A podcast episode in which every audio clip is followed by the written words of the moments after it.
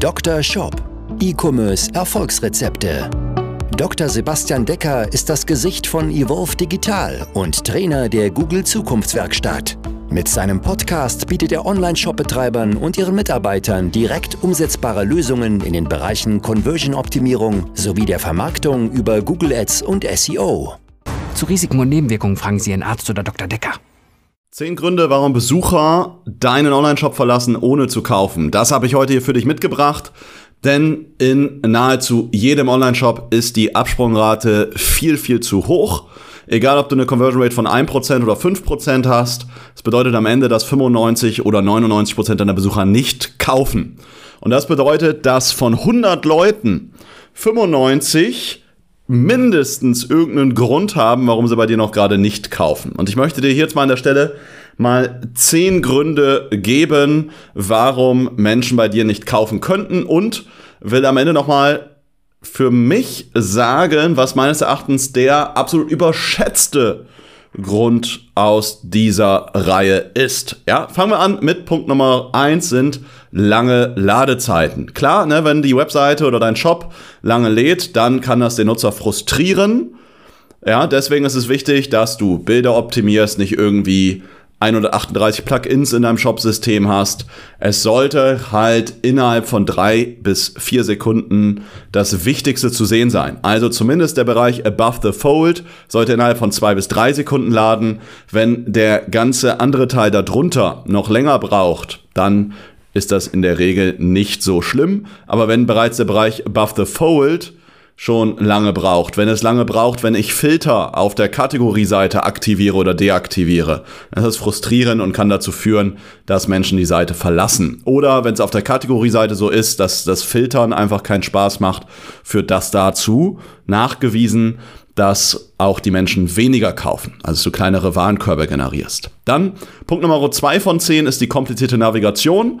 Ja, immer wieder erlebe ich das, dass es sehr, sehr verschachtelte Menüführungen gibt oder dass diese ja zu unverständlich benannt sind. Ja, die sollten so sein, dass die ersten drei, vier Punkte in einer Menüleiste sollten die umsatzstärksten Kategorien sein und die sollten Keyword optimiert bezeichnet werden, weil Keyword optimiert führt einmal dazu, dass deine Seiten auch besser ranken bei Google, aber Keyword optimiert heißt, dass wir die Kategorien so benennen, wie es am häufigsten gesucht wird und das ist dementsprechend gleich auch der Sprachgebrauch der Besucher.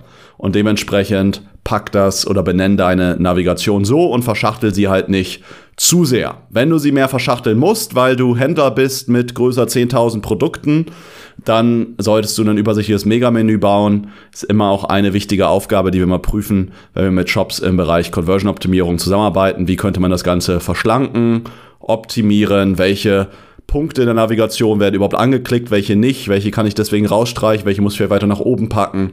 Ganz, ganz wichtiger Punkt. Ja? Dritter von zehn Punkten, warum Menschen abspringen und dementsprechend nicht bei dir kaufen, ist eine fehlende Suchfunktion oder eine schlechte Suchfunktion. Ja? Menschen finden vielleicht aufgrund einer schlechten Navigation dein Produkt nicht oder weil du einfach sehr, sehr viele hast, finden sie das Produkt nicht oder weil es denen zu umständlich ist, über die Navigation zu gehen und dann geben sie es in die Suche ein und kommen aber nicht auf die Seite, die sie eigentlich suchen. Oder es gibt einfach gar keine Suche. Ja? Was solltest du also tun? Eine Suche bei dir im Shop mit integrieren und auf Wochen oder zwei Wochen oder wenigstens vier Wochen Basis mal die Suchergebnisse auswerten und feststellen, welche Suchergebnisse werden richtig bedient, welche nicht, welche Suchanfragen führen eher zu Absprüngen ähm, und wo kannst du da gegebenenfalls mit korrigieren. Jedenfalls macht es dann halt Sinn zu investieren und eine smarte Suche zu ähm, implementieren. Da gibt es mittlerweile auch viele gute KI-gesteuerte Systeme, die einfach sehr, sehr gut auch Synonyme, Abwandlung, Tippfehler und Co. erkennen und dann entsprechend auf die richtigen Seiten auch verweisen. Punkt Nummer 4 von 10 äh, sind mangelnde Produktinformationen. Das hatte ich schon in vielen Folgen, glaube ich, mit erwähnt. Wenn du nicht genügend Informationen zum Produkt hast und darstellst, dann führt das dazu, dass Menschen nicht kaufen. Denn sobald ich eine Frage nicht beantwortet habe, kaufe ich in der Regel nicht. Und alles irgendwo in der Produktbeschreibung mit rein zu, da alles mit reinzubauen, ist auch nicht die Lösung, denn am Ende müssen die, Transport die Informationen so aufbereitet sein, dass die Informationen auch transportiert werden und bei dem Nutzer ankommen. Ja, das heißt, deswegen nicht nur sicherstellen, dass alle Informationen da sind, sondern dass die auch gut transportiert werden, ja, durch eine gute, verkaufsstarke, conversionstarke Produktbeschreibung, durch gute Produktbilder und so weiter.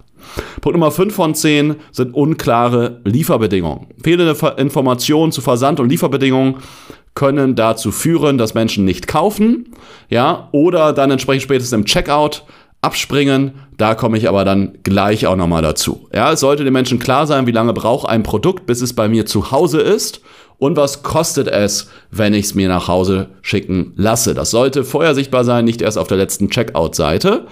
Ähm, und so Formulierungen wie auf Lager, versandfertig, hilft keinem. Die Menschen wollen wissen, wann das Produkt bei ihnen zu Hause ist. Dementsprechend sollst du deine Lieferzeit auch so formulieren. Punkt Nummer 6 von 10 sind keine richtigen Zahlungsoptionen. Ja, ähm, wir brauchen in verschiedensten Ländern unterschiedliche Zahlungsoptionen. Auch da gibt's ähm, übrigens ein spannendes Video bei uns aus dem äh, YouTube-Kanal, wo ich zusammen mit Molly mal so durch ganz Europa durchgegangen bin und ähm, auch ähm, in die USA, wo wir genau darüber gesprochen haben, was sind jeweils die Top 3 Zahlungsoptionen in dem jeweiligen Land. Molly ist ja ein Zahlanbieter, haben mehr als 120.000 Online-Shops. Das heißt, da konnten wir sehr, sehr gut statistisch belegen, welche Bezahlarten brauche ich denn wirklich in welchem Land. Manche sind ja auch mal ein bisschen teurer, manche kosten ja 2%, manche 3% und so weiter. Das heißt, welche brauche ich wirklich und welche muss ich wirklich implementieren. Ich packe das Video nochmal hier unten in die Show Notes rein. Ja? Dann Punkt Nummer 7 von 10 ist der Punkt keine Bewertung oder keine Testimonials. Klar, ist manchmal schwierig, zu jedem Produkt entsprechend Bewertungen zu haben, aber wenn du jetzt auf einer Produktseite weniger als fünf Produktbewertungen hast, dann solltest du auf jeden Fall in diesen Produktseiten auch zumindest deine Shop-Bewertung mit integrieren, um Vertrauen zu schaffen. Punkt Nummer 8 von 10 sind un oder sind unübersichtliche Checkout-Prozesse. Damit meine ich jetzt nicht, dass du unbedingt einen One-Page-Checkout haben musst. Das ist völlig egal, ob du einen One-Page-Checkout hast oder einen dreischrittigen. Ja, wir haben alles schon gegeneinander durchgetestet. Es hängt im Wesentlichen davon ab, wie übersichtlich die jeweiligen Seiten sind. Ja, dass keine unnötigen Sachen abgefragt werden. Ja, Geburtsdaten, Telefonnummern als Pflichtfeld, Herr, Frau, also das, äh, die Anrede als Pflichtfeld, braucht alles kein Mensch. Ja, dass ich eine einfache Gastbestellung machen kann, dass mir klar ist, welche Bezahlanbieter ich auswählen kann, dass nicht irgendwie die Kreditkartenzahlung hinter PayPal versteckt ist oder sowas. Alles wichtige Faktoren, dass ich im Checkout-Prozess immer weiß, wo bin ich, bin ich gerade dabei, meine Lieferdaten anzugeben, folgt danach die Auswahl der Bezahlart, folgt danach die Bestellübersichtsseite, sind die Button richtig benannt. Ähm, das sind alles wichtige Faktoren für einen übersichtlichen Checkout. Jeder kleine Fehler erhöht einfach die Wahrscheinlichkeit, dass jemand abspringt und verringert damit am Ende deinen Umsatz und deinen Gewinn. Punkt Nummer 9 von 10 ist kein Kundenservice. Ja, jetzt sagst du vielleicht, ja, ich habe ja aber einen Kundenservice. Ähm, heißt nicht, dass du einen Kundenservice hast, sondern auch, dass der sichtbar ist. Bei den meisten Online-Shops sehe ich es immer wieder, dass dort irgendwie drin steht Hotline, dann steht dahinter die Telefonnummer. Ja, ich meine, unpersönlicher und unattraktiver kann ich einen Kundenservice ja nicht darstellen, weil keiner hat Bock auf eine Hotline. Ja, aber ich glaube, wir sind da alle gefrustet durch irgendwie unseren Telefon, Internetanbieter oder ähnliches, wo wir mal angerufen haben, wo man dann 28 Minuten in der Warteschleife hängt. Genau das verbinden wir alles unter Hotline. Ähm, deswegen, wenn du einen Kundenservice hast, nenn das nicht Hotline, sondern Kundenservice oder Anruf bei Fragen, persönliche Beratung oder ähnliches und zeig auch mal auf deinen Seiten Gesichter von Menschen, die ich vielleicht auch am Telefon haben könnte, wenn ich mich beim Kundenservice melde oder wenn du andere Möglichkeiten hast, Kundenservice zu bieten, wie ein WhatsApp-Chat oder sowas, sollte das präsent sein. Ja, dann, last but not least, Punkt 10 von 10 ging ein bisschen rein in die unklaren Lieferbedingungen, nämlich das Thema versteckte Kosten. Versteckte Kosten wie Versand, Bearbeitungsgebühren oder ähnliches führen natürlich dazu, dass Menschen abspringen und dann am Ende nicht kaufen. Ja, das war eine schnelle 10er Liste mit 10 Punkten, die alle wichtig sind, die alle Gründe sein können, warum 95 von 100, 99 von 100 Leuten bei dir nicht kaufen. Und wenn du ja nur 1, 2, 3 von diesen 95, 99 Leuten mehr zum Kauf bewegst, dann ist das für viele Online-Shops eine 50-prozentige, eine 100-prozentige Steigerung, manchmal sogar eine Verdreifachung des Umsatzes. Deswegen betreuen wir auch nahezu jeden Kunden, bevor er mit uns im Performance Marketing startet, erstmal Conversion Optimierungsbereich. Ja? Hatte ich am Anfang der Folge gesagt, was ist jetzt meiner Meinung nach der oft überschätzte Punkt hier in dieser Liste? Ja, ich hatte dir ja zehn Punkte genannt, ich gehe dir mal kurz durch. Lange Ladezeiten, komplizierte Navigation, fehlende Suchfunktion. Punkt 4 war mangelnde Produktinformation. Punkt 5 unklare Lieferbedingungen. Sechstens keine oder nicht alle richtigen wichtigen Zahlungsoptionen. Siebtens wenige keine Bewertungen oder Testimonials. Achtens unübersichtlicher Checkout. Neuntens kein Kundenservice oder nicht richtig dargestellter Kundenservice. Und zehntens versteckte Kosten. Was ist jetzt meines Erachtens der oft über, der am meisten überschätzteste Punkt aus dieser Liste? Ist der aller, allererste.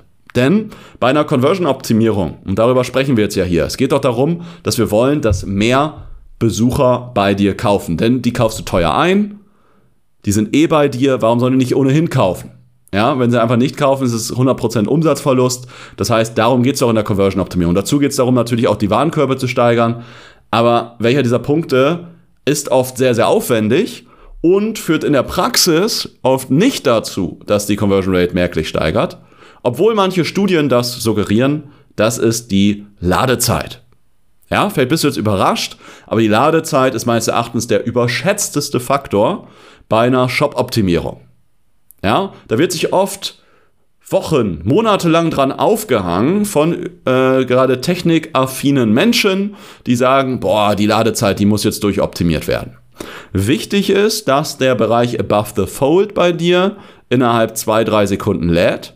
Aber wenn jetzt deine Gesamtladezeit nachher bei acht Sekunden ist oder so, ist es erstmal egal. Am Ende geht Content vor Ladezeit. Deine Basisladezeit above the fold sollte halt irgendwo im Bereich 2, 3, maximal 4 Sekunden liegen. Dann ist alles erstmal okay.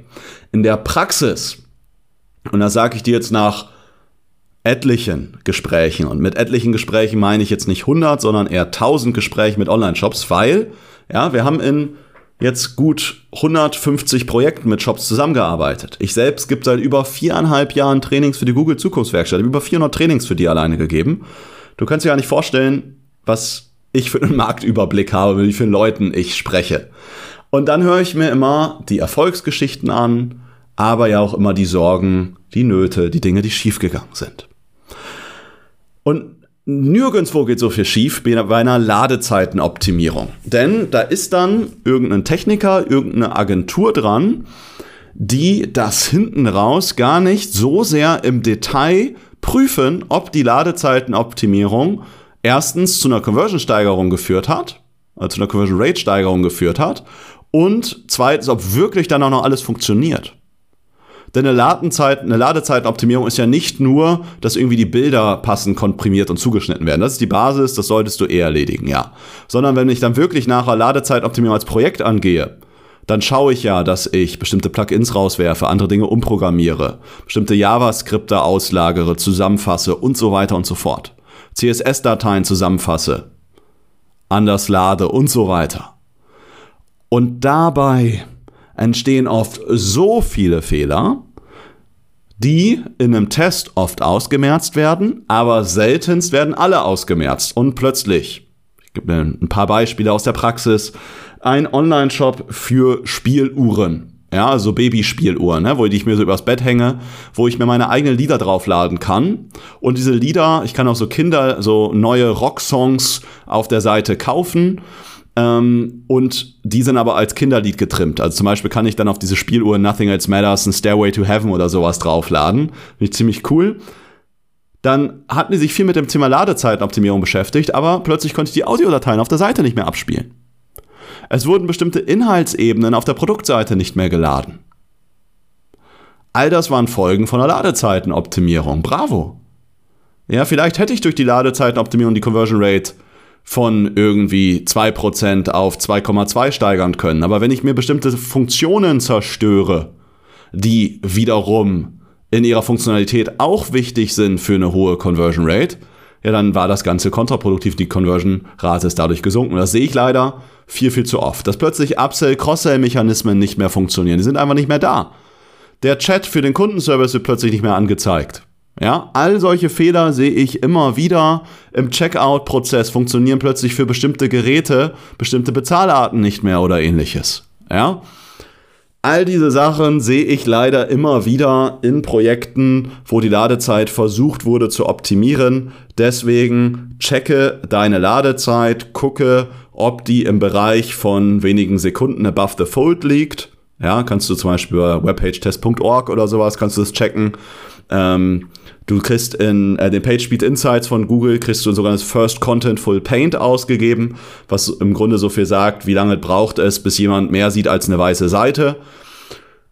Diese Sachen, diese Kennzahlen würde ich mir angucken und wenn die im Bereich zwei, drei Sekunden liegen, dann kannst du gut schlafen, kümmere dich dann eher darum, deinen Nutzer besser zu verstehen, deine Zielgruppe besser zu verstehen und alles in deinem Shop zu tun, damit die sich wohlfühlen bei dir im Shop, damit die alle Infos haben, damit die einfach mit absoluter Sicherheit sagen, hier bin ich richtig, hier kaufe ich. Und dann führt das eben dazu, dass du mit einer deutlich höheren Wahrscheinlichkeit Menschen von Besuchern zu Käufern machst und eben deutlich weniger Abbrüche hast. Das so als kleiner, schneller Durchritt, aber ich glaube, absolut inhaltsgefüllte Folge hier mal wieder am Dr. Shop Podcast hier an dieser Stelle. Wenn wir mal gemeinsam uns deinen Shop anschauen sollen, wenn wir mal gemeinsam schauen sollen, welche blinden Flecken du vielleicht gerade übersiehst in deinem Shop, welche Fehler du aber vielleicht auch in deinen Werbeanzeigen machst, dann lass uns darüber mal gemeinsam in der Shop-Analyse sprechen. In der Shop-Analyse schaue ich mir vorher deinen Shop an. Ja, wir sprechen dann der Regel so um die 90 Minuten über deinen Shop und schauen, was sind die größten Hebel für dich in deiner aktuellen Situation. Packen das Ganze in den Maßnahmenplan für die nächsten drei, sechs, zwölf Monate, sodass du deine Wachstumsziele auch in den nächsten Monaten erreichst. Ja, gegebenenfalls können wir dich dann im Bereich Conversion-Optimierung, im Performance-Marketing unterstützen. Darüber können wir dann natürlich sprechen. Ja, melde dich dazu einfach an über unsere Webseite www.evolve-digital. Einen Link findest du auch nochmal in den Show Notes. Dann freue ich mich, wenn wir uns vielleicht schon diese oder nächste Woche kennenlernen. Ansonsten freue ich mich, wenn du wieder in der nächsten Folge einschaltest und wir uns dann wieder hören hier im Dr. Shop Podcast. Ansonsten folgt mir auch gerne auf den sozialen Kanälen, gerade bei LinkedIn veröffentliche ich ebenfalls immer wieder wertvollen Content mehrmals die Woche. Und falls du noch nicht unseren YouTube-Kanal gesehen hast, solltest du da auch unbedingt vorbeischauen. Auch da gibt es jede Woche spannende Analysen, wo ich Shops analysiere, Checkouts analysiere und auch nochmal anderen Content abseits hier vom Dr. Shop Podcast. Links dazu findest du auch entsprechend in den Show Notes. Bis dahin wünsche ich dir alles, alles Gute, viele Bestellungen und sonst auf Wiederhören. Dein Sebastian. Ciao. Dr. Shop, dein Podcast für E-Commerce Erfolgsrezepte. Vereinbare jetzt deine persönliche Sprechstunde und Shop-Analyse über evolve-digital.de-termin. Jetzt auch für gesetzlich Versicherte.